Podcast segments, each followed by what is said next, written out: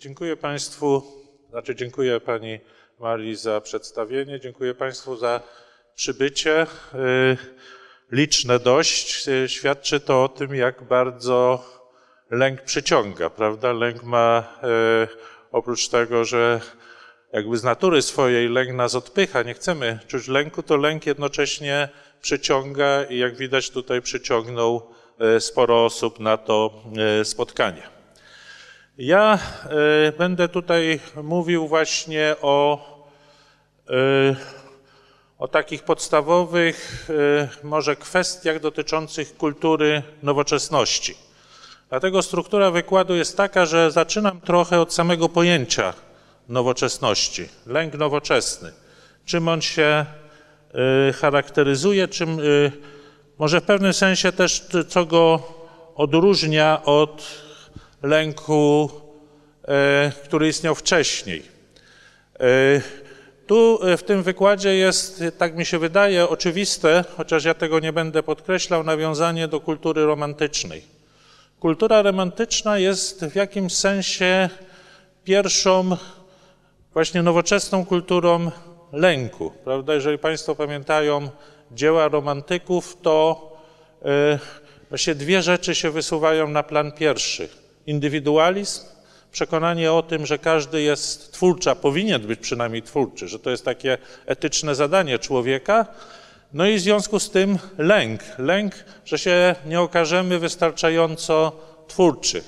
Taki wybitny fi filolog amerykański Harold Bloom nazwał to lęk przed wpływem.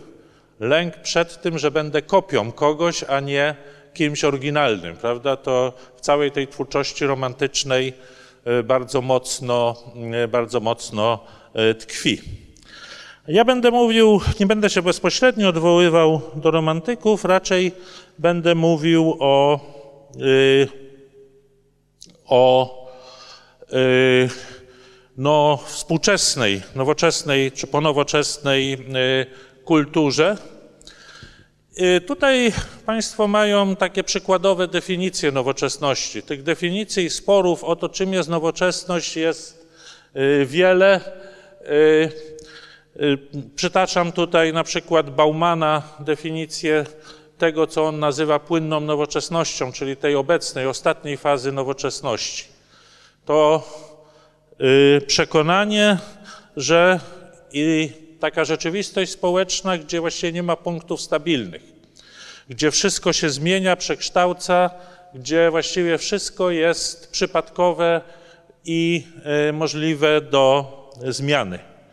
Niemniej jednak moją ulubioną definicją nowoczesności to jest taka definicja dana przez takiego amerykańskiego politologa, filozofa Connellego, który mówi, że nowoczesność to jest epoka, w której po rozwaleniu świata próbujemy go na nowo złożyć, próbujemy go na nowo nadać mu jakiś sens, porządek, y, y, na nowo go, można powiedzieć, oswoić. Prawda? Ten świat przednowoczesny, świat no, w wypadku Europy przez, sprzed rewolucji francuskiej był światem uporządkowanym. Oczywiście za pewną cenę. Rozbicie tego świata i nadanie sprawczości ludziom spowodowało, że świat y, stał się płynny, nieprzewidywalny i za każdym razem on jest zadaniem. Tutaj podaję kilka innych definicji społeczeństwa y, y, nowoczesnego, współczesnego. Nam y, chyba tutaj do tego wykładu najbardziej odpowiada ta definicja dana przez wybitnego, zmarłego niedawno socjologa niemieckiego Ulricha Becka. Mianowicie, że żyjemy w społeczeństwie ryzyka. Społeczeństwie ryzyka. Dlaczego? Dlatego, że on mówi, że współczesne społeczeństwo, to społeczeństwo, no, powiedzmy XXI wieku, jest y, społeczeństwem, w którym my ciągle gramy z losem, ciągle ryzykujemy. Klasyczna oczywiście sytuacja kredyty, prawda? Większość nas zaciąga kredyt. Kredyt to jest gra z losem. To jest gra taka, w której my stawiamy jako stawkę to, że będziemy zdrowi, że będziemy mieć pracę. Y, bank też na to stawia, prawda, ale bank jest oczywiście w lepszej sytuacji.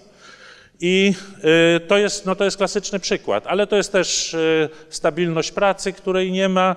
No, Beck y, i jego żona napisali taką bardzo ciekawą książkę, która jest po polsku Normalny chaos miłości, kiedy mówią o relacjach międzyludzkich, prawda, relacjach partnerskich, kiedy ludzie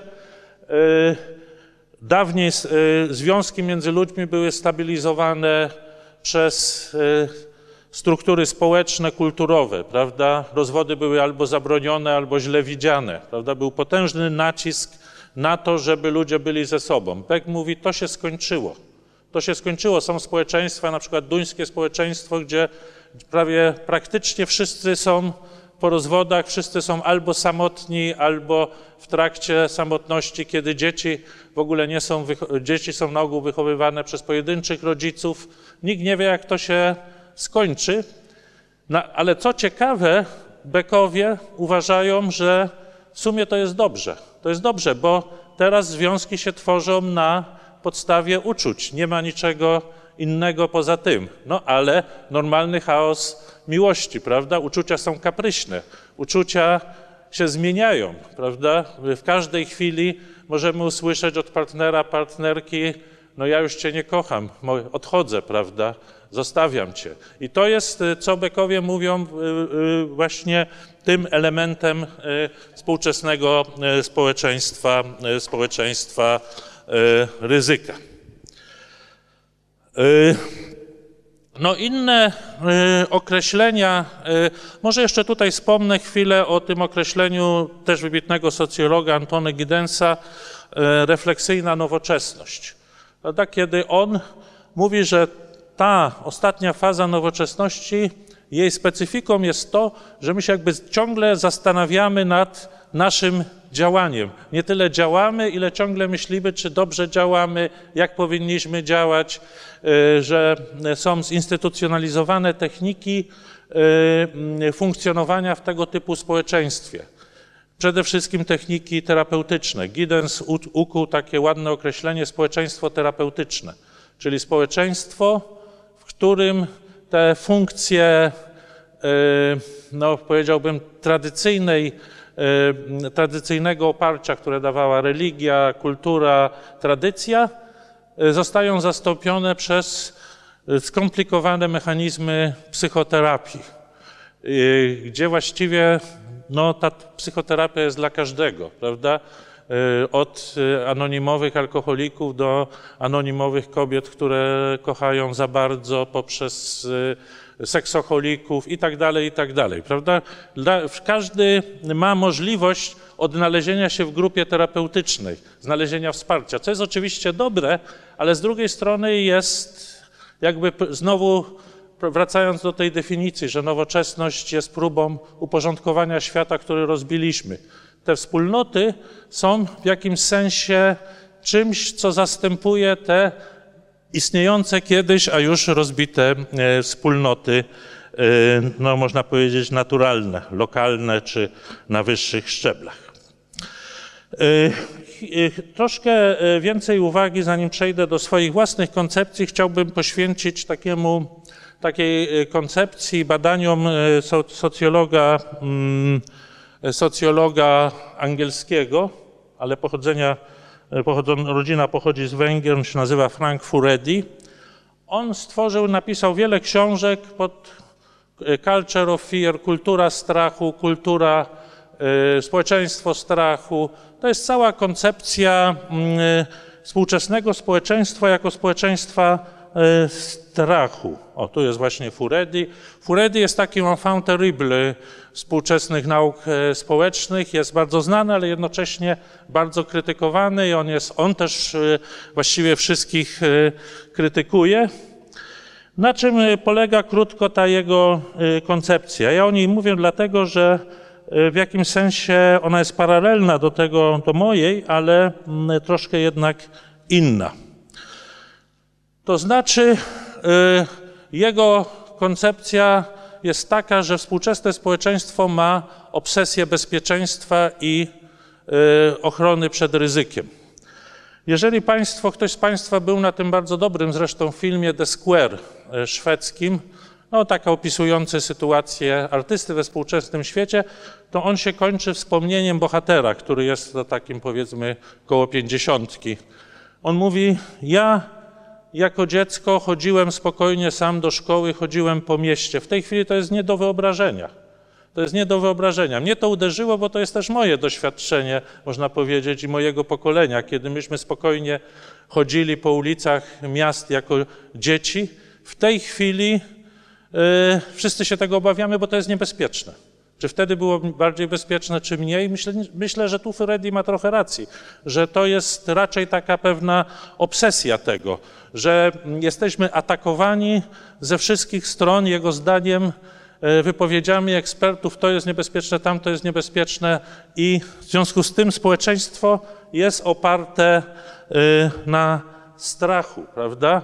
Nie ryzykuj. Najważniejsze jest bezpieczeństwo. Takie jest zdaniem Furediego przesłanie, e, przesłanie e, współczesnych, e, współczesnych nauk społecznych, mediów, no i tego wszystkiego, co się, co się z tym wiąże. Jakie są konsekwencje tego? No, tutaj to zilustruję. W jednej z, z książek dał taką zabawną tabelkę. To takie socjologiczne, proste badanie. Czy ludzie jedzą to, co im smakuje, czy jedzą to, co powinni jeść? E, I proszę zobaczyć, w 1947 roku 80% powiedziało jem to, co lubię. Natomiast dbam o to, co jem, odpowiedziało tylko 20%. W 1996 no, te proporcje są już zupełnie inne. Prawda? E, e, na pewno Państwo słyszeli, już w tej chwili to wchodzi do oficjalnego słownika medycznego, słownika psychiatrii i psychologii, nowe schorzenie ortoreksja, czyli potworny lęk, że się zje coś niezdrowego, że jem tylko to, co jest zdrowe. To są ludzie, którzy sprawdzają skrupulatnie wszystkie etykiety, porównują, szukają w internecie, czy taki, czy inny produkt nie jest niebezpieczny, prawda? Furedik książkę tą pisał w latach 90., yy, chyba appendiksu nie zrobił. Gdyby zrobił, no to byłoby, naj, to byłoby najlepsze potwierdzenie jego koncepcji. Ortoreksja jest w tej chwili już jest w tej chwili rozpoznawana jako jedno z tych istotnych zaburzeń yy, psychicznych odżywiania obok, yy, obok anoreksy czy bulimii.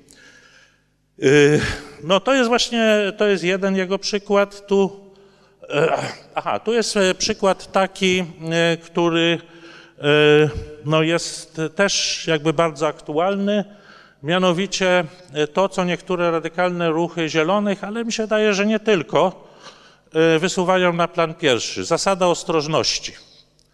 Czyli to jest powiedzenie coś takiego. Póki nie wiemy, jakie są stuprocentową pewnością, jakie są konsekwencje, nie idźmy w to. Prawda? No klasyką y, tych dyskusji jest yy, yy, no, ta zmodyfikowana żywność. Prawda? Yy, wszystkie badania pokazują, że tam nie ma żadnego zagrożenia. Ale ci, którzy się kierują zasadą ostrożności, mówią, a może to wyjdzie dopiero po 100 latach albo 150. Bądźmy ostrożni. Prawda? I w tej chwili jest takie wyraźne napięcie między dwoma zasadami, prawda? czyli zasadą oparcia się na badaniach i zasadą ostrożności. No Furedi y, powie, że właśnie ta zasada ostrożności to jest wyrazem tego społeczeństwa strachu, którego naczelną zasadą jest nie ryzykuj. Każde ryzyko jest niebezpieczne. To jest skądinąd y, prawdą, bo ryzyko jest niebezpieczne. W samym pojęciu ryzyka się zawiera y, no, pojęcie niebezpieczeństwa, ale czy może istnieć społeczeństwo, które y, nie, nie ryzykuje? Tu jeszcze chyba jeden przykład. Aha, nie, to już jest konkluzja. No właśnie, i on mówi jakby, że społeczeństwo, y, że ta kultura strachu ma jeden wymiar. Mianowicie wymiar taki, że ona przekonuje ludzi, że oni są bezsilni wobec tych sił, które działają.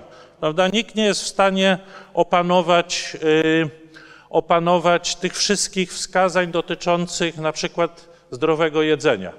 Być może pozwolę sobie tutaj na dygresję, ale mi bliską, bo jestem kawoszem. Bardzo lubię, piję bardzo dużo kawy. Jestem zadowolony, że wszystkie badania wskazują, że kawa jest zdrowa, prawda? Że picie dużych ilości kawy jest generalnie zdrowe. Ale, ale nie wiem, czy Państwo śledzili ten proces w Kalifornii, kiedy grupy konsumentów zażądały od Starbucksa, żeby na kawie umieścić y, ostrzeżenie, że ona może prowokować raka. Dlaczego? Dlatego, że kawa jest palona, jak wiadomo. I ten proces palenia powoduje rzeczywiście uwalnianie się pewnych substancji, które mogą być niebezpieczne. I mimo, że w żadnych badaniach nie wyszło y, to, że kawa rzeczywiście w jakikolwiek sposób znaczący sprzyja powstawaniu nowotworów, no to ta grupa mówi, że tak, ale, ale sam potencjał tego to jest ta zasada ostrożności. Trzeba oszczędzać ludzi. I był tam sędzia, który wydał takie, e, e, taki wyrok, od którego się oczywiście odwoływano. Odwoływano się dlaczego? Bo zwróciły na to uwagę przede wszystkim lekarze, że jeżeli będzie się podawać, że wszystko może potencjalnie mieć e, skutki rakotwórcze, no to wtedy już właściwie ludzie przestaną bać się o to, co ma naprawdę stwierdzone dramatyczne skutki rakotwórcze. Czyli powiedzą, no skoro kawa, pomidory, powiedzmy słodziki i tak dalej, i wymieniając tam 50 różnych substancji może podwyższać ryzyko, to dlaczego ja mam przestać palić papierosy? No nie mogę przestać jeść i nie mogę, to, jeżeli tam jest tyle substancji, nie mogę się od tego uwolnić, no to wtedy, to wtedy wszystko to staje się, można powiedzieć, e, relatywne i lekarze zwrócili uwagę, że to będzie stwarzać ogromne zagrożenie, zagrożenie zdrowotne.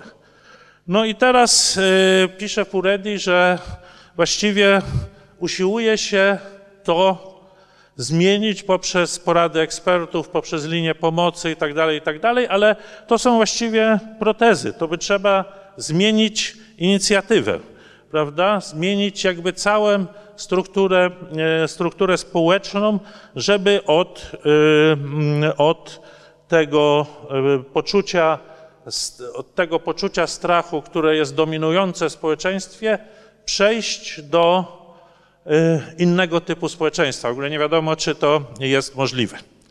No ta koncepcja Furediego była tak przez wielu akceptowana, dyskutowana, krytykowana.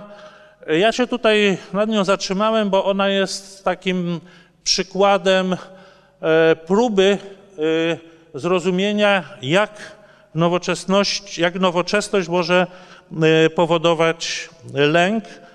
I ja też podjąłem taką próbę, ale z trochę innych pozycji niż Furedi.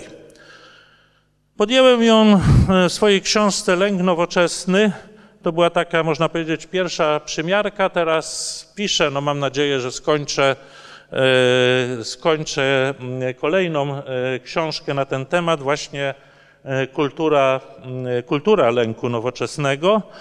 I chciałem się właśnie z Państwem tutaj po tych wstępnych uwagach podzielić takimi pierwszymi przemyśleniami czy rezultatami swoich badań. Otóż od razu powiem, że widzę jakby takie dwie, y, dwa y, elementy, czy dwa, dwie komponenty, aspekty tego lęku nowoczesnego. Z jednej strony jest to przekonanie życia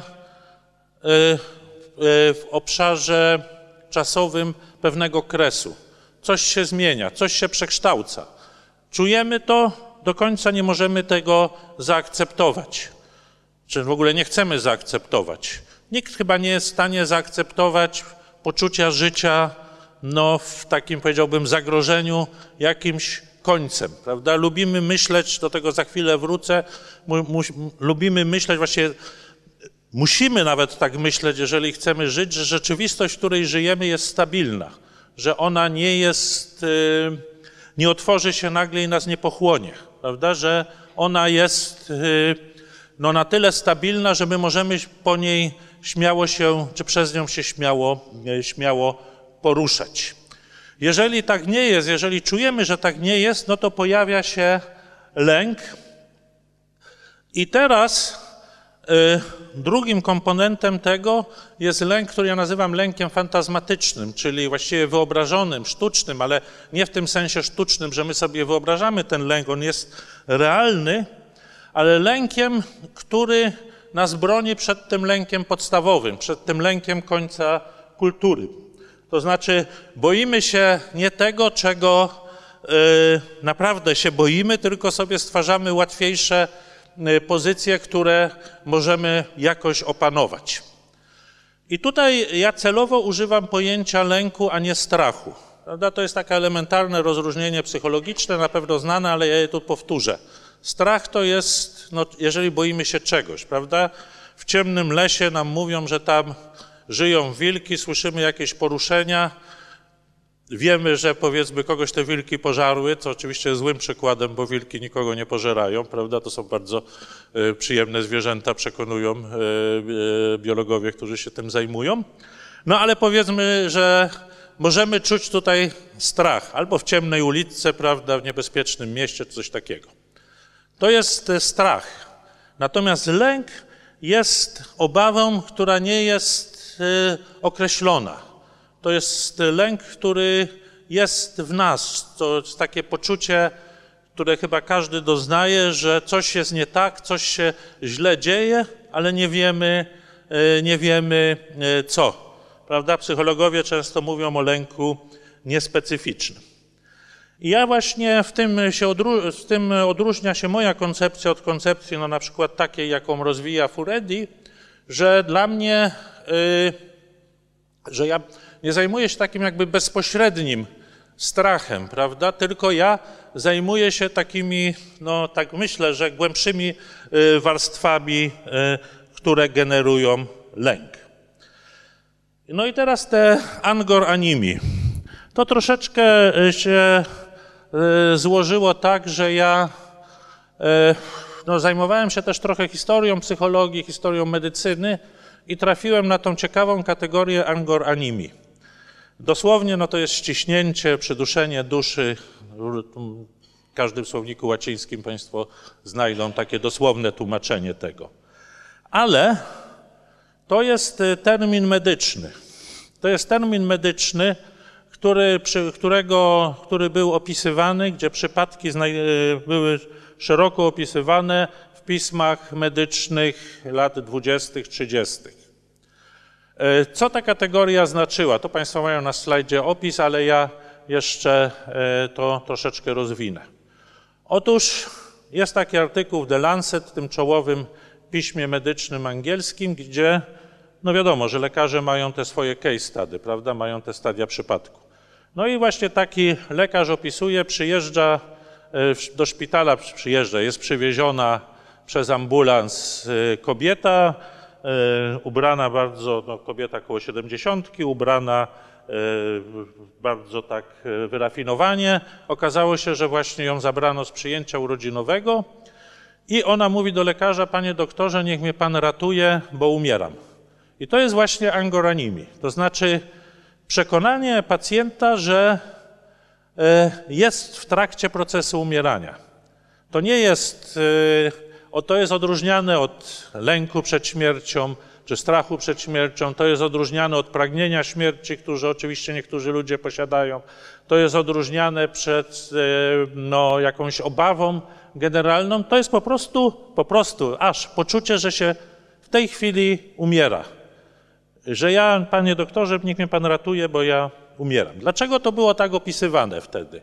No dlatego, że oczywiście w tych czasach lekarze nie mieli tych wszystkich narzędzi diagnostycznych, które mają e, teraz. Bardzo wiele diagnoz było stawiane intuicyjnie i, e, i właśnie opisując te przypadki, lekarze angielscy e, zwracali uwagę, żeby nie lekceważyć takiego syndromu. Dlaczego? Dlatego, że no większość, zdecydowana większość tych pacjentów, która przyjechała z tym przekonaniem, że umiera, umierała rzeczywiście. No, teraz tam na przykład wstecz to się widzi, że to były choroby serca, choroby płuc, różne e, elementy mogły na to e, wpływać. Do, do, do końca to nie jest wyjaśnione. Ten termin może nie jest teraz tak bardzo używany, bo mm, no bo są właśnie te, te, te współczesne narzędzia diagnostyczne, ale no ja oczywiście nie jestem lekarzem, nie jestem e, biologiem, pociągnęła mnie jakby inna sprawa. Czy jest coś takiego, co, e, coś podobnego, co można by osadzić w kontekście społecznym i kulturowym? Czyli przekonanie, e, które, przekonanie o końcu pewnej epoki, o końcu świata, w którym się żyje, prawda? O końcu pewnej kultury. No i e, e, próbując tą e, metaforę medyczną rozwijać, zacząłem przyglądać się różnym koncepcjom i próbować jakoś je pod tym kątem właśnie uporządkować. Sięgając zarówno do takich, powiedziałbym, socjologicznych rozpoznań, jak i też do literatury pięknej. E, jednym z pisarzy, który mnie bardzo zainspirował, literatów, był wybitny amerykański e, pisarz Henry James. Mi się wydaje, że to też nie jest przypadkowe, że to był brat wielkiego psychologa i filozofa amerykańskiego Williama Jamesa. To była taka rodzina geniuszy. Każdy właściwie w tej rodzinie był genialny na swój, e, na swój sposób. No a Henry James, laureat Nagrody Nobla z literatury, który zresztą przeżywa teraz jakiś taki swój renesans, powstają filmy, na przykład Plac Waszyngtona, który zrobiła mm, Agnieszka Holland w oparciu o jego, e, o jego, e, o jego powieści. No, wydaje mi się, że był jednym z najbardziej przenikliwych diagnostów nowoczesności. I tutaj e, dla mnie szczególne znaczenie ma takie jego opowiadanie, bardzo słynne, ale też bardzo dziwne, które się nazywa Bestia w dżungli. Mianowicie to jest takie opowiadanie, że bohater to jest e, narracja e, jakby z punktu widzenia bohatera, chociaż to nie bohater jest narratorem. Bohater spotyka pewną kobietę, i zwierza się jej z najgłębszej tajemnicy swojego życia. Ta tajemnica polega na tym, że on jest absolutnie przekonany co do tego, że kiedyś go spotka coś strasznego. I czeka, aż ta bestia skoczy. Potem po latach oni się spotykają znowu, mieszkają już, bo spotkali pierwszy raz gdzieś tam we Włoszech, potem mieszkają już w Londynie i on odwiedza ją, ona jest jedyną, która zna tą jego tajemnicę i właściwie w tym opowiadaniu przez, to jest taka właśnie mała powieść, przez 120-150 stron nic się nie dzieje. Nic się nie dzieje. Aż w końcu ta kobieta umiera, no i właściwie bohater zdaje sobie sprawę, że to była największa y, miłość jego życia, że ona go kochała, czego on nigdy nie docenił i że jej śmierć jest właśnie tym skokiem bestii. Opowiadanie jest przewrotne, ale jednocześnie pokazujące to, co wydaje mi się esencją nowoczesności. Mianowicie ten stan takiego y, niezrozumienia swojej własnej sytuacji. Niezrozumienia swojej własnej sytuacji. Nieumiejętności spojrzenia na siebie w adekwatny y, sposób. I żeby to y, skonceptualizować, Użyłem takie trochę, jak twierdzą moi koledzy, e, którzy się tym zajmują, zajmują się poetyką, takie pojęcie z poetyki starogreckiej hamartia. Hamartia to jest e, pojęcie, które Arystoteles, to jest cytat z poetyki Arystotelesa, mówi, że to jest pojęcie, które opisuje sytuację ludzi e, wina bez winy. Ludzi, którzy nie wiedzą, że są, którzy nie wiedzą, że są na niewłaściwym miejscu. Klasycznym przykładem jest oczywiście król Edyp, prawda? który zabija swojego ojca, nie wiedząc, że to jego ojciec, żeni się ze swoją matką, nie wiedząc, że to jest matka. To nie jest jego wina, prawda? Tutaj tragedia nie polega na winie, tylko tragedia polega na tym, że on nie rozpoznał swojej sytuacji. Kiedy ją rozpoznał, już jest za późno, prawda? Musi wykuć sobie oczy i tak dalej. Prawda? Wszyscy znają e, tak czy inaczej ten, e, no, że tak powiem, narrację, jaka jest w tej słynnej, w tym słynnym micie i sztuce przedstawiona. I to jest, i to jest właśnie, mi się wydaje, że ta kategoria świetnie pasuje do współczesności. Tylko, tylko, że wcześniej, no a jak tu pisze Arystoteles, są to szlachetni, wybitni ludzie, którzy nie rozpoznali swojej sytuacji, którzy byli winni, mimo że nie byli świadomie winni. No bo to nie jest sytuacja Antygony, prawda, kiedy jest starcie dwóch systemów wartości. To jest sytuacja nierozpoznania, właśnie hamartia. Takie ładne, jak mi się wydaje, określenie. I teraz moja teza jest taka, że nowoczesność zdemokratyzowała hamartię, że wszyscy mamy to poczucie bycia nie na swoim miejscu. Y, oczywiście ta hamartia może mieć też znaczenie pozytywne.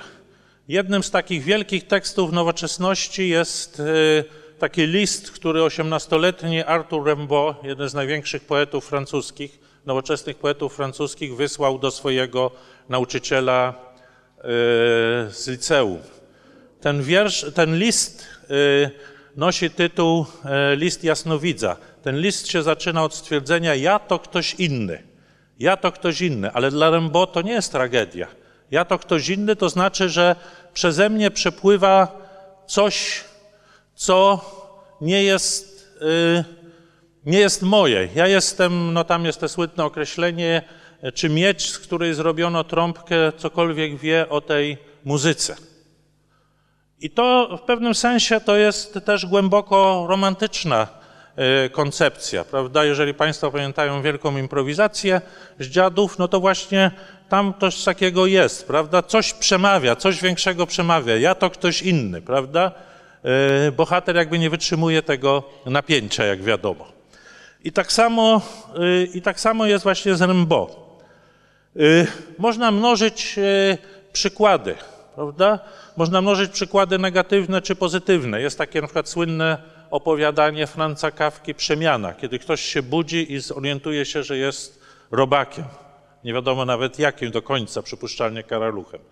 I też ja jestem kimś innym, prawda? Ja jestem jak Rembo albo jasnowidzem, ja jestem jak e, w wypadku tego Gorga Samsy e, robakiem, ale w obu wypadkach jestem kimś innym. To poczucie y, nieadekwatności istnienia, prawda?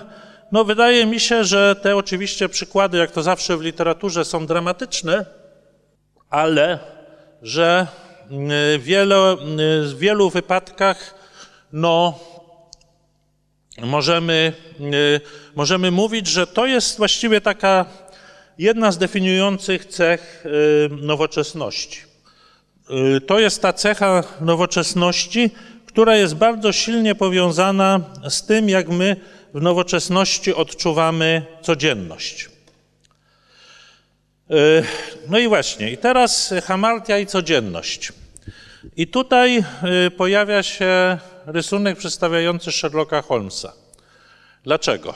Dlatego, że Sherlock Holmes, według niektórych badaczy kultury, wyobrażona postać, ale y, jakby Sherlock Holmes najbardziej oddaje tą naszą dwoistą relację z nowoczesnością.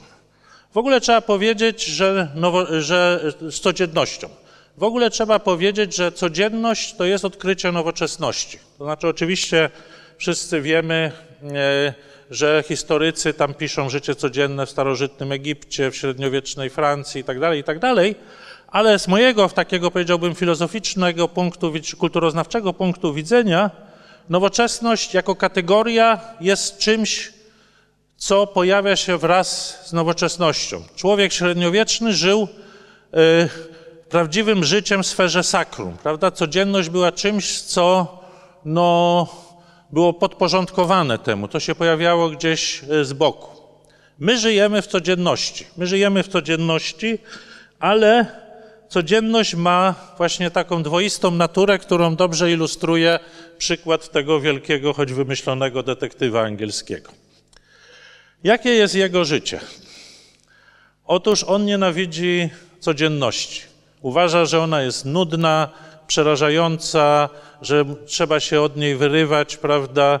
Pali bez przerwy opium, zażywa morfinę, gra na skrzypcach, byle tylko się nie pogrążyć e, w codzienności, w życiu codziennym. No i wtedy ktoś przychodzi, prawda, pojawia się posłaniec i jeszcze bardziej daje ekscytującą zagadkę.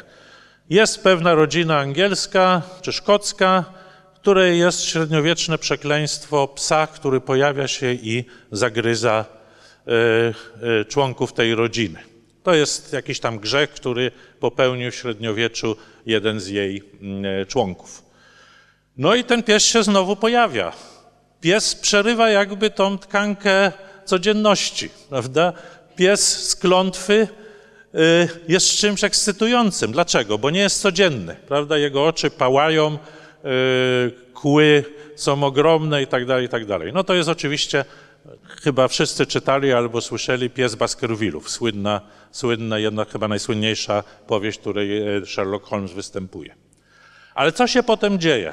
Sherlock Holmes jedzie tam, no i odkrywa Chyba nie zdradzę tajemnicy, może ktoś by chciał czytać i będzie rozczarowany, ale no powiem to, odkrywa, że ten pies to jest yy, no po prostu mistyfikacja.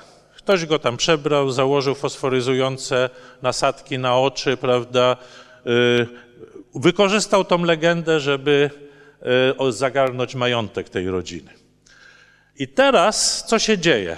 Sherlock Holmes wyrusza tam, bo to jest coś niecodziennego i sprowadza to do codzienności. I to jest y, właśnie, jak pisze jeden z badaczy, taki Benheimer, taki jeden z badaczy y, współczesnej kultury codzienności, to jest właśnie ta nasza ambiwalencja codzienności. To znaczy, z jednej strony my sobie cenimy, prawda, te same krajobrazy, przez które podróżujemy, które mamy do pracy i tak dalej, ale mamy ich dość, prawda? Chcemy czegoś innego, czegoś nowego, co, co by nas zaskoczyło. Ale jeżeli zaskoczy za bardzo, to zaczynamy się tego obawiać, prawda? Znowu chcemy jakby odwrócić y, wahadło, chcemy sprowadzić to y, wszystko do, y, do codzienności. I ta dwoista natura codzienności, która nas odpycha, a jednocześnie przyciąga, powoduje, powoduje te ciągłe, ciągłe napięcie. I to jest jedno z tych napięć, nad którymi ja pracuję. Ja tu Państwu, to jest taki slajd dotyczący śmierci, prawda, dwoistej natury śmierci w nowoczesności. Jest wiele badań, y, wiele y, konstatacji filozoficznych, socjologicznych, psychologicznych, że współcześnie my wypychamy śmierć poza obręb naszego życia. I to jest w pewnym sensie prawda. Nie, nie ma wielkich ceremoniałów, no z wyjątkiem rzadkich, prawda, jak jakiejś tam e, publicznej żałoby i tak dalej. Na ogół staramy się tą śmierć usunąć z naszego pola, e, pola widzenia, prawda? Szczególnie jakby oswoić ją w tym sensie, uczynić ją czymś normalnym. I pisze się o tym, że w związku z tym ludzie często są, psychologowie wypracowali metody pomocy, są osamotnieni, bo jakby nie ma tych takich społecznych y, form radzenia sobie żałobą, które były wcześniej, prawda, że się płaczki zbierały, że to jakoś tak można było przeżyć, y, przeżyć tą, y, tą utratę. No ale jak zwraca uwagę, zwracają uwagę filozofowie i socjologowie, jest z drugiej strony inna sytuacja. Można powiedzieć, że żyjemy no, w obliczu śmierci prawie tak jak średniowieczny człowiek, który miał wszędzie te y, szkielety przed oczyma w kościołach y, i, i ciągle żył w lęku śmierci. Z jednej strony odsuwamy tą śmierć, z drugiej strony przychodzi do nas ubezpieczyciel i mówi na wypadek śmierci tam szczęśliwa rodzina uzyska takie a takie, czy nieszczęśliwa uzyska takie a takie pieniądze. Prawda? Kupujemy samochód, i dealer samochodowy mówi, proszę bardzo, mówi, ten samochód z badań wynika, że w 10% bardziej zabezpiecza przed śmiercią niż tamten. Prawda? Właściwie wszyscy, wszystko się wokół tego y, kręci. No nawet takie są patologiczne przypadki. Ja kiedyś poszedłem do restauracji, ale nie powiem której, żeby mnie nie oskarżyli o czarny PR w rynku. Siadam, tam są telewizorki i leci reklama zakładu pogrzebowego. Ja nawet się pytam tych e, kelnerów, czy ja muszę jedząc, czy to jest jakieś ostrzeżenie, czy co. A oni mówią, nie, nie, to sponsor kazał, żeby cały czas się, się kręciła, e, kręciła ta taśma. No i ja jestem, jak prawda, średniowieczny człowiek e, postawiony w obliczu, w obliczu śmierci. I to napięcie jest jednym z tych napięć konstytuujących to, co nazywałbym lękiem lękiem e, e, nowoczesnym. Ale wracając do Hamarti, no właśnie z mojego punktu widzenia ona najlepiej oddaje tą dwoistą naturę, naturę, naturę nowoczesności, która jest taką ciągłą oscylacją. Ciągłą oscylacją między indywidualizmem. Wiemy, znamy wszystkie badania, wiele badań, że kultura współczesna jest kulturą indywidualizmu. Nawet niektórzy mówią kultura egoizmu, narcyzmu i tak dalej. To jest pewną prawdą. Ale z drugiej strony są niezbywalne, e, no takie powiedziałbym, wymiary, które każą nam e, szukać wspólnoty, które każą nam szukać e, jakichś punktów stycznych z innymi, Y, które każą nam szukać no, pewnej, ja to napisałem, samotność, a solidarność. Prawda? Z jednej strony chcemy autonomii, z drugiej strony chcemy autentycznych y, więzi. I to się nie składa. To znaczy, często jest tak, że moi koledzy psychologowie, którzy pracują y, no, z, z ludźmi, którzy mają tego typu problemy, starają się to jakoś złożyć. Czasami im się udaje, czasami nie, ale w samej kulturze to się właściwie prawie nigdy nie złoży.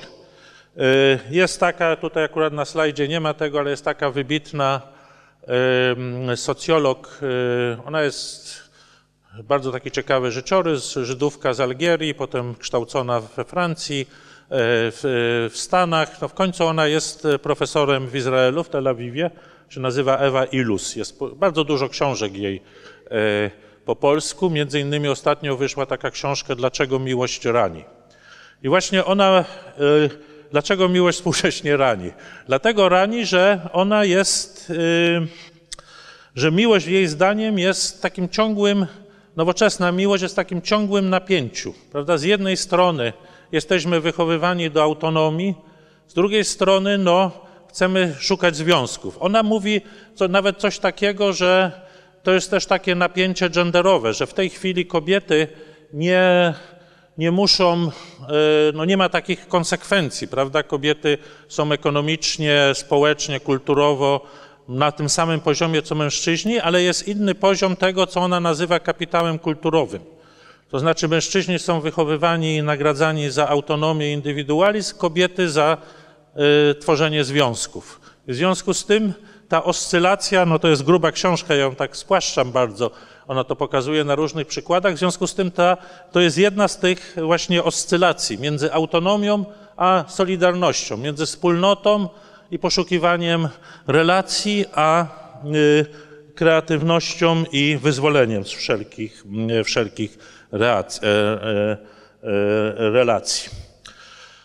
No i teraz y, w związku z tym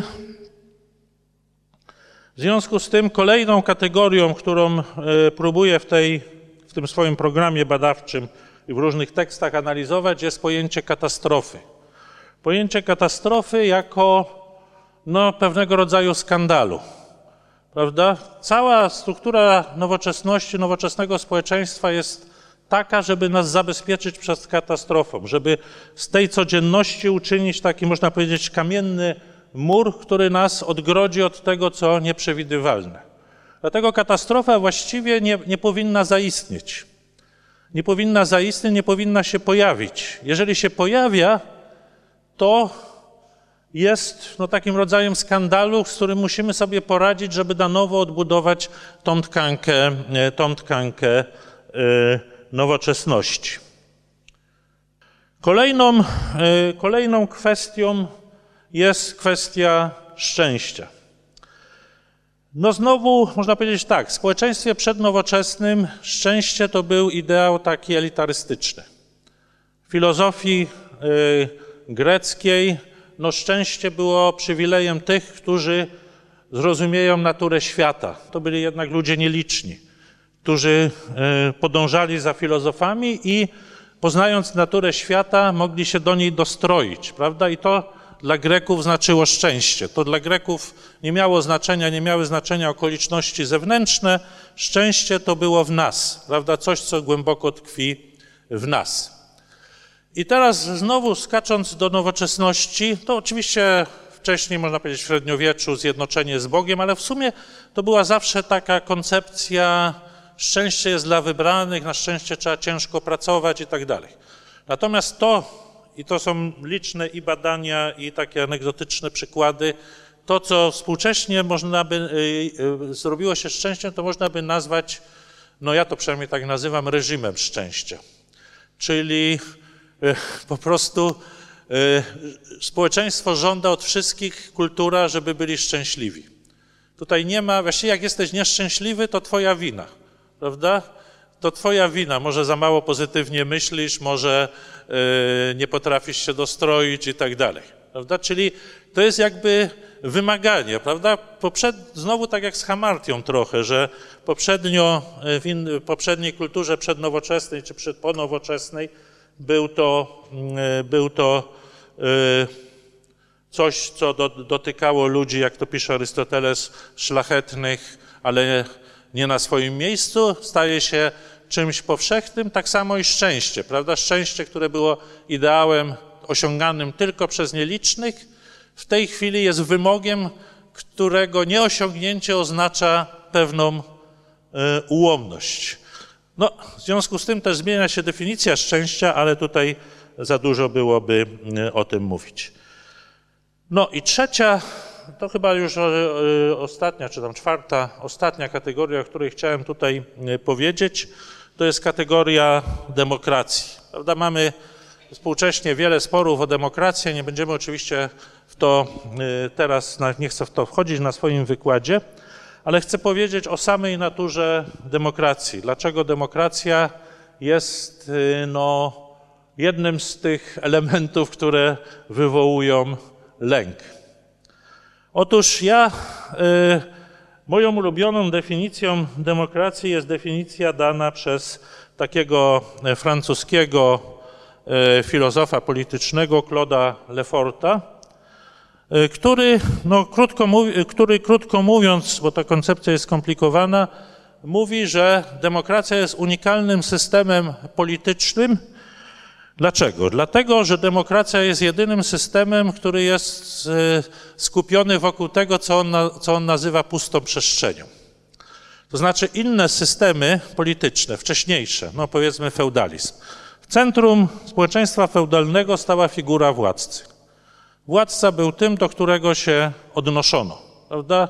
Jest wiele książek historycznych, że w związku z tym był taki w ogóle problem prawno teologiczny, że władca nie mógł umrzeć.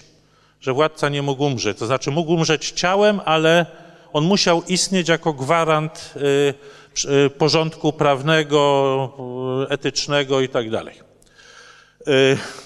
Demokracja to przełamała.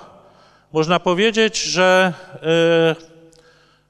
punktem wyjścia demokracji, wielkim odkryciem, którego dokonali Ateńczycy V wieku przed naszą erą, to było co? Było stwierdzenie, że społeczeństwo, instytucje społeczne są kształtowane przez samych ludzi, że ludzie je tworzą. Że to nie jest, no nie wiem, dzieło bogów, dzieło jakiegoś porządku transcendentalnego, jak to mówimy w filozofii. To jest po prostu coś, co ludzie tworzą, coś, co ludzie wymyślają, porządek społeczny. Wszyscy ludzie, wszyscy obywatele. Oczywiście dla Greków to byli wszyscy obywatele wolni obywatele Aten, nie były to kobiety, nie byli to niewolnicy, nie byli to obcokrajowcy. I Lefort mówi coś takiego, że właśnie ta cecha demokracji jest no, absolutnie konstytutywna, że w demokracji wszystko trzeba wymyśleć, wszystko trzeba stworzyć, że od, od samego początku, prawda, wszyscy, teraz jest bez przerwy to używane, Kto rządzi w demokracji? Lud. Lud jest suwerenem. Ale jest następne pytanie. Kto to jest lud? Czy wszyscy, którzy mieszkają powiedzmy we Wrocławiu są suwerenem? No nie wszyscy mają prawa głosu, prawda? Są obcokrajowcy, są przyjezdni, czyli co? I tak dalej, i tak dalej. Czyli definiujemy. Staramy się zdefiniować. Każdy, kto ma powiedzmy polski paszport. Ale też jest, od razu się pojawiają też inne pytania. Wcześniej to oczywiście były duże grupy y, wykluczone, czyli właściwie od takiej podstawowej sprawy do coraz bardziej skomplikowanej jest wszystko, wszystko musi być wymyślone, można powiedzieć skonstruowane w porządku demokratycznym, prawda? Jak, jaką rolę przysługuje sądom, jakie, jaka rola przysługuje parlamentom i tak dalej. To wszystko są różne rozwiązania, różne pomysły, które ludzie w różnych krajach y, mają. No oczywiście y, taki układ powoduje, że demokracja jest w ciągłym stanie napięcia, ciągle jest zagrożona. Prawda? Lefort mówi o pokusie totalitaryzmu, która jest wbudowana w demokrację, bo ludzie będą chcieli w jakimś momencie mieć pewny grunt. Prawda? Ja kiedyś dyskutowałem z moimi doktorantami o, mm, o demokracji, właśnie przedstawiając im tą koncepcję i dyskutując na ten temat, i taka bardzo bystra e, e, doktorantka powiedziała: No tak, no przecież to jest taki schizofreniczny system. I w pewnym sensie on jest taki. To znaczy on jest taki, no bardzo trudno jest żyć w demokracji, prawda? Ja mogę się tu odwołać, e, no sam się tym zajmuję od lat, teorią demokracji, do swoich doświadczeń, jak wszyscy oczekiwali w tym systemie, no jak to się mówi, słusznie minionym, że jak przyjdzie demokracja, to rozwiąże wszystkie problemy, a okazało się, że ona mnoży. I to jest w pewnym sensie w porządku. To znaczy, ja nie uważam, że to jest źle, tylko to jest pewien ciężar, wyzwanie i kolejny powód do, e, do e, lęku. No i teraz e, kończąc ten może przydługi wykład, o właśnie. No to na końcu, co chcę powiedzieć, no to, jest, to nie jest podsumowanie, to jest pytanie. Nowoczesność to wielu filozofów, e, psychologów, socjologów pokazuje, że nowoczesność, życie w nowoczesnym społeczeństwie jest ciągłym wyzwaniem. Dlatego, że e, no, to społeczeństwo wymaga od nas kształtowania nie tylko naszego losu, ale i naszych relacji społecznych i naszych i naszych, powiedzmy, systemów politycznych i w pewnym sensie też naszej kultury. I jak sobie z tym poradzimy, to oczywiście jest no, bardzo skomplikowaną sprawą. No jeszcze teraz doszły do tego te różne problemy związane z rozwojem technologii, których jeszcze nie tak dawno nikt nie przewidywał, a z którymi, no właśnie jak na przykład rola polityczna czy społeczna internetu z jednej strony, ale z drugiej strony w etyce różnego rodzaju eksperymenty medyczne. To jest właściwie ciągłe wyzwanie, z którymi my się y, musimy zmagać. No i dlatego ten ostatni slajd, no to jest takie pytanie, które y, zadaje wielu filozofów. Czy nowoczesność po nowoczesność jest szansą czy zagrożeniem? Czy powinniśmy wrócić do świata uporządkowanego? Wielu konserwatystów tak uważa, że za daleko zaszliśmy. To mój kolega, socjolog, ale teraz bardziej znany, całkiem zresztą niezły socjolog, ale teraz bardziej znany jako doradca prezydenta Andrzej Zybertowicz, to kiedyś wysunął taką, taki postulat, że powinniśmy zatrzymać rozwój technologiczny, że on idzie zbyt szybko i społeczeństwo nie jest w stanie się dopasować. Być może ale czy to, jest, czy to jest możliwe zatrzymanie? Kto to ma zdecydować, kto to ma e, egzekwować, prawda? I e, jesteśmy, jesteśmy jakby w rozkroku i no, ta, ta moja koncepcja, że e, cała ta machina nowoczesności generuje taki, można powiedzieć, lęk, który, nie jest, który jest lękiem strukturalnym, który wynika z samej struktury nowoczesności, no,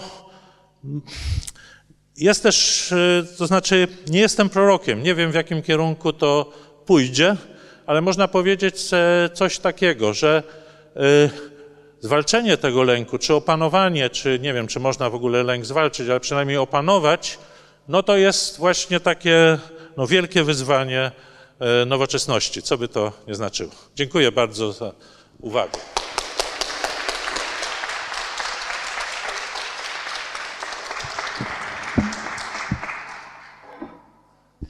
Ja dziękuję bardzo, dziękujemy i zapraszam teraz Państwa do zadawania pytań. Jeśli jakieś pytania albo uwagi się pojawiają, to właśnie to jest moment. Proszę podnosić rękę, ja będę podchodzić z mikrofonem.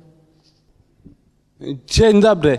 Pierwsza uwaga. Nie wiem, czy pan e, słyszał, ale e, Francuzi przeprowadzili badania i jednak em, żywność e, genetycznie modyfikowana jest szkodliwa, bo to przeprowadzono na badania na szczurach laboratoryjnych. e, z- Na szcz- niestety te badania są szczętnie e, cały czas e, ukrywane przez firmę giganta światowego, firmę Monsanto. Tak. A pie, pierwsze pytanie, jak pan się zapatruje na fakt, e, nad, e, jak pan przewiduje jako naukowiec, e, jak ta, struktura lęku e, się na, wpłynie na przyszłość. Jak lęk, czy mamy jakąś szansę się wydobyć z tego lęku, czy e, e, to jest, e, spadamy po równi pochyłej? E, Dziękuję bardzo za tą uwagę. No, jeżeli chodzi o tą pierwszą, e, te badania francuskie na szczurach, no, badania są różne, e, są takie czy inne i to wymaga takiego dłuższego konsensusu, prawda? Oczywiście badania na szczurach są e, i myszach bardzo e, pożyteczne.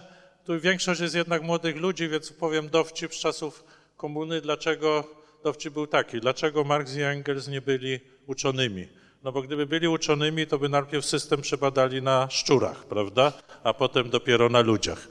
Więc y, oczywiście mm, y, to jest, y, mm, to jest jakiś argument, ale no ja bym był ostrożny z takimi ostatecznymi wnioskami i też z koncepcjami, że coś jest ukrywane. To znaczy te teorie konspiracyjne, te teorie spiskowe, oczywiście one są w jakimś sensie krążą popularne i może one mają jakiś e, swój sens, ale no jednak myślę bardzo ograniczony. Druga sprawa, czy jako naukowiec e, przewiduję, co przewiduję? To znaczy, ja myślę, że w dużej mierze nauka e, też nie jest do końca od przewidywania. To znaczy, nauka jest od pokazywania świata, szczególnie nauki społeczne, od pokazywania świata takim, jakim on jest, a to, jak ludzie wybierają, to jest inna sprawa. To znaczy, ja nie sądzę, żeby, no ja tak jak mówię, naukowiec nie powinien być prorokiem. Jeżeli się staje prorokiem, to jest y, no, coś niebezpiecznego. Ja bym powiedział, że, y, że może to być nawet y, bardziej zagrożenie niż, niż coś dobrego. To znaczy, wydaje mi się, że tak jak Pan tutaj słusznie zauważył, ja uważam, że ta struktura lęku jest no, taką strukturą bazową nowoczesności i ona oczywiście jest w jakimś sensie napędzająca. To znaczy, ja bym nawet nie powiedział, że ten lęk napędza, ile próby odwrócenia się od tego lęku, próby znalezienia jakichś takich sposobów opanowania tego lęku, które często są, y, no tak jak powiedziałem tutaj na jednym slajdzie było fantazmatyczne, czyli ludzie szukają takich iluzorycznych, iluzorycznych y, rozwiązań i wiele y, no, współczesnych y, mm, no, takich dyskusji i, i zagadnień można w ten sposób, ten sposób y, analizować. I, to znaczy, y, y, ja tutaj już tego nie powiedziałem, ale jak Pan zapytał, to pozwolę sobie jeszcze trochę jedną rzecz rozwinąć. To znaczy, ostatnio y, pracuję nad taką drugą kategorią medyczną, którą chcę zastosować właśnie do nauk społecznych czy filozofii. Mianowicie taką kategorią medyczną, która się nazywa e, terminal lucidity po angielsku, czyli ja to przetłumaczyłem, nie wiem czy w Polsce jest e, tłumaczenie tego jakieś kanoniczne, e, mianowicie mm, takie ostateczne olśnienie. No to jest jedna, tak samo jak angoramini, to jest też trochę taka kontrowersyjna kategoria. Y, Są takie dane właśnie, ale nie na szczurach, tylko na ludziach, i w związku z tym one są jeszcze bardziej chwiejne, bo nie można ich powtórzyć, że pewne struktury mózgu działają nawet w wypadku głębokiej demencji czy głębokiej choroby. To, są to jest w większości taki anegdotyczny materiał, prawda? Ludzie, którzy na przykład uważani byli, że nie mają żadnego kontaktu z rzeczywistością z powodu ciężkiej demencji czy ciężkiego mm, Alzheimera, tuż przed śmiercią nagle przez pół godziny potrafią składnie mówić, opowiadać o sobie, y, w niektórych wypadkach opisywanych y, śpiewają coś, przy- przewidują i tak dalej.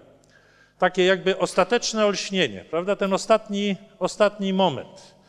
I teraz, y, jeżeli by na to patrzeć, użyć tej metafory do współczesnej kultury, co jest zawsze ryzykowne, dlatego ja tu mówię, że to jest taki, no, ta angielszczyzna tak wchodzi, że się nie mogę powstrzymać. Work in progress, prawda? Czyli coś, co, nad czym ja pracuję, czy co, y, co w tej chwili rozwijam, to y, mógłbym powiedzieć coś takiego, że y, te takie poczucie kresu, wyraźne poczucie końca pewnej formacji jest chyba do zauważenia. Chyba do zauważenia. To znaczy, znowu to jest taka może zbyt śmiała hipoteza, ale bym stawiał tak, że żyjemy w takim momencie właśnie tego ostatecznego olśnienia, którego nie chcemy y, zaakceptować, prawda? Ja tutaj y, Oczywiście tych koncepcji kresu kultury zachodu i tak dalej było wiele. Był taki e, Oswald Spengler, który napisał właśnie taką książkę Kres Zachodu, potem wielokrotnie wznawianą, ale e, mi o to chodzi, bo to też, znaczy ja nie wiem, e, znaczy oni zawsze mieli jakąś koncepcję, co się rozwinie, prawda, co się przekształci, prawda. Marx też przewidywał koniec kultury i społeczeństwa kapitalistycznego, ale od razu dawał receptę, co będzie. Ja tylko mogę e, zauważyć, że te sprzeczności i ten lęk jest objawem jakichś takich e, głębokich strukturalnych problemów, które muszą być zmienione i przekształcone, ale naprawdę y, proszę nie wymagać ode mnie, żebym wiedział, co będzie za 50 lat. Ja nawet y, nie potrafię przewidzieć kursu franka y, szwajcarskiego za trzy dni, a mam kredyt we frankach, także tutaj są jakieś granice też przewidywania, prawda? Bardziej opisujemy niż przewidujemy. Wspomina Pan, że mm, dwoistość natury powoduje ten lęk u nas i, i napięcia. Y, Hermann Hesse w powieści Wil- Wilk Stepowy natomiast podaje, że rozszczepiona natura powinna być naszym sprzymierzeńcem, nie wrogiem i że to właśnie to jest dla nas bardziej naturalne. I y, czy od, odniesie się Pan właśnie do tej kwestii, że Oczywiście, to bardzo- rozszczepienie takie niemalże schizofreniczne y, czy da się, da się je oswoić, czy ta potrzeba Znaczy- stabilności jest e, zbyt mocno zakorzeniona w nas? To jest bardzo dobre pytanie, bo ja, y, y, znaczy oczywiście tutaj nie referowałem wszystkiego, ale ja napisałem, wydrukowałem nawet taki duży esej o tej hamartii nowoczesnej. Jakby pokazuje, że jedni uważają y, hamartię za błąd, inni uważają hamartię tą nowoczesną właśnie to, co pani mówiła i co właśnie, dziękuję za przypomnienie tego wilka stepowego, którego czytałem no w liceum, czyli ponad 40 lat temu i, i dawno już nie wracałem do tej lektury. Pamiętam tylko takie wrażenie, jakie ogromne, jakie na mnie wtedy 15-latku zrobił. Y, Ale dziękuję, to może jeszcze nawet zajrzę do tego, żeby uzupełnić tutaj. To y, wydaje mi się, że, że jest sporo y, ludzi, którzy uważają, mm, no, że te, te rozszczepienie, które przynosi nowoczesność, jest właśnie czymś pozytywnym. Pierwszym chyba był y, y, Adam Smith, ten twórca y, no, nowoczesnej ekonomii kapitalistycznej, który mówił, że nowoczesność zawsze przynosi rozszczepienie, bo na rynku musimy się postawić w sytuacji kogoś innego. Jeżeli coś kupuję, no to muszę spojrzeć na siebie oczami kogoś innego i on musi spojrzeć na mnie oczami też innymi. To jest to, co potem, y, co potem w socjologii i psychologii się nazywa looking glass theory of self, czyli zwierciadlana koncepcja jaźni, że jaźń to jest tak naprawdę rozpoznawanie się w oczach kogo innego. I teraz, y, oczywiście Hesse to jest jakby inna historia, ale jeżeli iść tym tropem, to można powiedzieć tak, że to nas wzbogaca. Dlatego, że w tych lustrach my się widzimy. My nie jesteśmy już jakby tacy wsobni, tylko jesteśmy y, odbici y, w różnych y, strukturach społecznych, w oczach tych, których kochamy, których nienawidzimy, z którymi y, chcemy współpracować, od których uciekamy. My, my się jakby widzimy i to jest trochę tak jak w gabinecie luster. Niektóre, nie wiem czy jeszcze są te gabinety luster, w moim dzieciństwie były. W każdym, jak przyjeżdżał cyrk, to był gabinet, czy Wesołe Miasteczko był gabinet luster, prawda? I w jednym lustrze jesteśmy wydłużeni, zniekształceni, nie lubimy często tych, tych, y, mm, tych naszych y, y, od- odbić, ale musimy je zaakceptować jako część naszego ja. Także y, ja na, osobiście ja uważam, że to nas y, wzbogaca, mimo że czyni nasze życie y, trudniejsze, jeżeli już tak prosto odpowiadać na to pytanie. Tutaj pani. Ja chciałam zapytać o miejsce religii w koncepcji pana profesora, bo jakoś mi tego brakuje i nie wiem, czy y, jest to element przednowoczesności, a tutaj nie ma już w ogóle, jak wiadomo, że ciągle istnieje, religi- istnieją religie. No istnieją i chyba się mają dobrze, tylko istnieją. Y, znaczy, to nie jest moja y, specjalność. Być może dlatego, że ja nie mam takiej zbyt religijnej natury i, i to taki filozof niemiecki Habermas powiedział, że on jakby docenia rolę re, religii, ale nie słyszy tej melodii, prawda? No są ludzie, którzy jedno słyszą, drugi, dru, drugie nie. Natomiast y, to, co się w tej chwili dzieje z religią, jest niezwykle ciekawe. To znaczy, y, w latach, no późnych latach 50. y, sformułowano taką tezę nowoczesność, sekularyzacja. Prawda, że nowoczesność nieuchronnie prowadzi do usunięcia religii ze społeczeństwa. Prawda? No i to się potwierdzało na przykładzie społeczeństw Europy Zachodniej, gdzie no, ta sekularyzacja postępowała dramatycznie często. Prawda? Kościoły w latach 60. tam w Holandii gdziekolwiek indziej e, we Francji pustoszały, prawda, za, i- i do dzisiaj w pewnym sensie tak jest. Natomiast to, co teraz obserwują e, filozofowie, psychologowie, e, socjologowie i co nawet uzyskało taką ładną nazwę postsekularyzm, to jest e, właśnie zaobserwowany, ale też w pewnym sensie trudny do oceny i analizy wzrost religijności. Ja kiedyś byłem na wykładzie w latach 90. ym, takiego wybitnego socjologa religii y, Petera Bergera, który właśnie był jednym z tych twórców tej teorii modernizacja, sekularyzacja, profesor Uniwersytetu w Chicago. On mówił i on powiedział właśnie, że w tej chwili jest, y, to była błędna hipoteza. Powiedział, to były lata już 90., że świat jest bardziej religijny niż był kiedykolwiek z dwoma wyjątkami. Europy Zachodniej, no i to powiem też po angielsku, Humanities Faculty Club, czyli y, przedstawicieli nauk humanistycznych, którzy w większości są no, ateistyczni albo, albo przynajmniej obojętni religijnie. Prawda? To się tak zwykle, e, zwykle rozkłada. I i on mówi, że tylko pro, dlatego często też nauka to wte- wtedy, ale teraz to już chyba jest to nieaktualne, no to jest 20 lat temu było. Nauka to y, przegapia. Natomiast on powiedział, że jest inny problem, mianowicie, że religia jakby pojawia się w nowych i niezwykłych formach.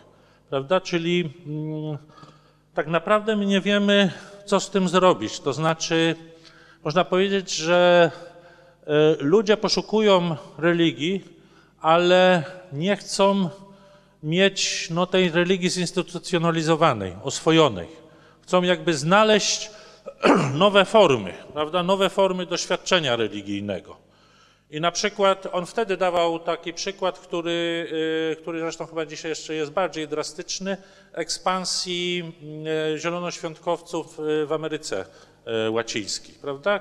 Gdzie to były klasyczne kraje katolickie, prawda? I w większości są, ale ekspansja tam była błyskawiczna. Jest taka książka, wtedy była w 90 latach wydana książka socjologa Ogień z nieba. Miliony wiernych przechodzą z katolicyzmu do e, zielonoświątkowców. Dlaczego? Dlatego, że to jest religia taka bardzo jakby to powiedzieć, osobista, prawda? Takie bezpośrednie spotkanie z absolutem, z Bogiem, prawda? Te transy, śpiewy wspólne i tak dalej. Zresztą w pewnym sensie w wielu krajach, e, tych e, se- sekularnych krajach Europy Zachodniej, jeżeli katolicyzm przetrwał, to jako właśnie te ruchy charyzmatyczne, prawda? Zresztą w Polsce one też się też się pojawiają. Chociaż nie chcę się wypowiadać, bo jak mówię, żadnych badań nie robię, się tym, e, tym nie zajmuję. Czyli ja bym powiedział, e, odpowiadając już krótko na Pani pytanie, że tak, że religia odgrywa, no zresztą nawet nie ma co tutaj dyskutować, no wystarczy popatrzeć na wojujący islam, prawda, jak, e, wiel, jak e, no, też taka, można powiedzieć, odnowa islamu, prawda, który był taką zamkniętą religią, a który teraz dokonuje ogromnej ekspansji, znaczy pomijam te, te okropne rzeczy terrorystyczne, ale też y, y, no, zwolenników coraz więcej jest, którzy szukają, y, którzy szukają no, czegoś, no, czegoś innego, prawda, którzy jakby chcą się wyrwać z, oko, z okowów, nie wiem czy z okowów, nie chcę tego oceniać, ale w każdym razie z tych kolejn takiej powiedziałbym uporządkowanej, instytucjonalnej religii. To znaczy w tym naszym zindywidualizowanym świecie religia podlega też tym, tym, samym, tym samym mechanizmom, ale to wcale nie znaczy, że ona znika. Wydaje się nawet, że się staje coraz bardziej, paradoksalnie coraz bardziej ważna, bo na wiele rzeczy no, po, po prostu trudno jest odpowiedzieć i w związku z tym te poszukiwania religii w różnych formach mi się wydaje, że one będą, y, będą narastać. Też nie wiemy, jakie będą konsekwencje i skutki. No to na razie mamy taki materiał trochę anegdotyczny o tych nowych ruchach religijnych i ich znaczeniu. No na przykład y, w Stanach Zjednoczonych, ja się tym kiedyś interesowałem, jest taki ruch kościołów domowych, że ludzie niezadowoleni, którzy szukają na przykład kilka domów się łączy i tworzą sobie taką wspólnotę religijną, własne zasady, własne msze, spotkania w niedzielę trwające kilka godzin, wspólne śpiewy. Oni są głęboko wierzący, ale właśnie nie chcą się wiązać żadną, no, że tak powiem, instytucją religijną. Ja bym chciała tylko zapytać, może właśnie w kontekście całego cyklu romantycy, współcześni romantycy, o ten y, źródła lęku w romantyzmie, które są teraz dla nas aktualne i to dlaczego, war, dlaczego co, co wspólnego mamy y, z romantykami. Y, Powiedziałbym, że wszystko. To znaczy, y, my żyjemy w takim zubożałym świecie romantyzmu. Taką bym tezę postawił. I y, w tym, zubożałym w tym sensie, że to, co funkcjonowało w romantyzmie często na najwyższym diapazonie, na najwyższym takim też poziomie uczuciowym, to obecnie jest no też takie zdemokratyzowane i, i upowszechnione. To znaczy pierwsza rzecz, o której już mówiłem na wstępie, czyli kult indywidualizmu, przekonanie o konieczności kreatywności, prawda? Człowiek, prawdziwy człowiek jest człowiekiem kreatywnym. Proszę zauważyć, że to była rewolucja. Właściwie wcześniej człowiek miał być kopią, miał powtarzać i y, y, powiedzmy to, co jego przodkowie robili, i powtarzać to, co mu nakazywała tradycja, autorytety i tak dalej. Romantyzm to przerwał. Romantyzm był taką rewolucją, która właściwie można powiedzieć postawiła kropkę nad i nad pewnymi procesami, które się zaczęły pewno od od reformacji, od Lutra, ale tutaj po- postawiono kropkę nad i. Człowiek jest jednostką. Człowiek, każdy człowiek jest niepowtarzalną jednostką, która ma obowiązek wręcz e, pod, e, jakby przekazywać tą swoją, mm, tą swoją niepowtarzalność i lękać się tego, że nie będzie niepowtarzalny. To mamy w tej chwili w kulturze głęboko, ale w takiej trochę dziwacznej wersji, prawda? To, już, to by był temat do osobnego wykładu, ale proszę zauważyć, co się teraz dzieje. To znaczy ta indywidualność została przechwycona i można powiedzieć skonsumowana. Y, y, No, przykładem jest takim y, wy, wycieczki, jakby to powiedzieć, nietypowe wycieczki, które nikt inny nie ma. Biura podróży się w tym specjalizują, niektóre, a wszystkie chyba mają w swojej ofercie, sprzedając ją tysiącom, dziesiątkom tysięcy, setkom tysięcy ludzi, wszystkim podkreślając, że są niepowtarzalne, prawda? Niepowtarzalność doświadczeń o kulinarnych na przykład. Restauracje, prawda, które są, które się przedstawiają jako niepowtarzalne, a które są, y, no potem stają się, się skomercjonalizowane. Oczywiście Ci twórcy się opierają. No była taka słynna restauracja El Bulli, właściwie najbardziej znana restauracja w Hiszpanii, najbardziej znana na świecie z eksperymentów i ten szef ją zamknął, bo powiedział, że on nie chce już y, no, tego, żeby ona była też naśladowana i tak dalej. Także on się wolał wycofać. Ale to oczywiście są pojedyncze, pojedyncze przypadki, czyli ta autentyczność, to same pojęcie autentyczności stało się skomercjalizowane. No, taki wybitny socjolog e, francuski, się nazywa Lik Boltański, napisał książkę Nowy duch kapitalizmu i właśnie w której pokazuje, na pewno Państwo słyszeli lata 60., prawda, czyli ten bunt przeciwko społeczeństwu, tam teraz jest zresztą rocznica, 68, jest, e, mamy no, okrągłą rocznicę tych wystąpień studenckich. Y, Czyli co, walczymy o autentyczność, wyrwanie się z więźniów społecznych i tak dalej. No i w tej chwili mamy korporacje, które proponują pracę w domu, które proponują y, medytację jogi, prawda? I wszystko to, co wtedy żądano, się spełnia, ale jest jakby w obrębie, no można powiedzieć, takiej kapitalistycznej, kapitalistycznej produkcji. Czyli y, ja myślę, że romantycy jakby przyszli, to by byli może najpierw byliby zadowoleni, prawda, gdyby ktoś zobaczyliby to społeczeństwo takie, prawda, wszyscy są mm, jakoś indywidualni, jakoś kreatywni, przy- przynajmniej usiłują być, prawda, no teraz mamy te narzędzia, każdy może zrobić niezwykłe zdjęcie, e, e, no ja mam na przykład iPhone'a, prawda, ale są różne, różne aparaty i, i wstawić je na Facebooka i Instagramie. Tych zdjęć są setki, miliony, wszystkie są oryginalne, prawda? No bo są oryginalne w jakimś sensie. Czyli tutaj e, jakby ta cecha romantyzmu, e, romantyzmu została.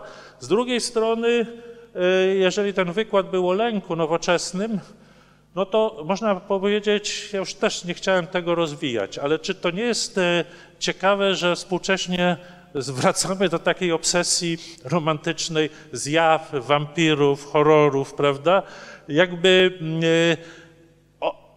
ta, ta ich obsesja związana z tymi e, krwiożerczymi, niezwykłymi stworzeniami nie z tego świata była, mi się wydaje, jakimś takim pierwszym wyrazem lęku. Teraz ona jest skomercjalizowana oczywiście, ale też jest to ciekawe, no powiedziałbym, zjawisko kulturowe, prawda, które wraca do tych e, źródeł romantycznych. No i trzecia e, sprawa, która jest zresztą akurat teraz aktualna w Polsce, mianowicie m, naród. Prawda? Romantyczna koncepcja narodu, ona była taka bardzo, jakby to powiedzieć, uniwersalna, prawda? Czyli romantycy uważali, że miłość do narodu, ale to też było odkrycie narodu. Odkrycie narodu, chociaż, y, y, chociaż no, też była inna definicja narodu. Ja uczyłem przez kilka lat y, polskiej kultury w Stanach po angielsku. No i pamiętam zawsze zdziwienie studentów, dlaczego polski poemat się zaczyna Litwo, ojczyzno moja, prawda? No my wiemy, ale trzeba było to tłumaczyć bardzo długo i pokazywać cały kontekst i kulturowy i tak dalej.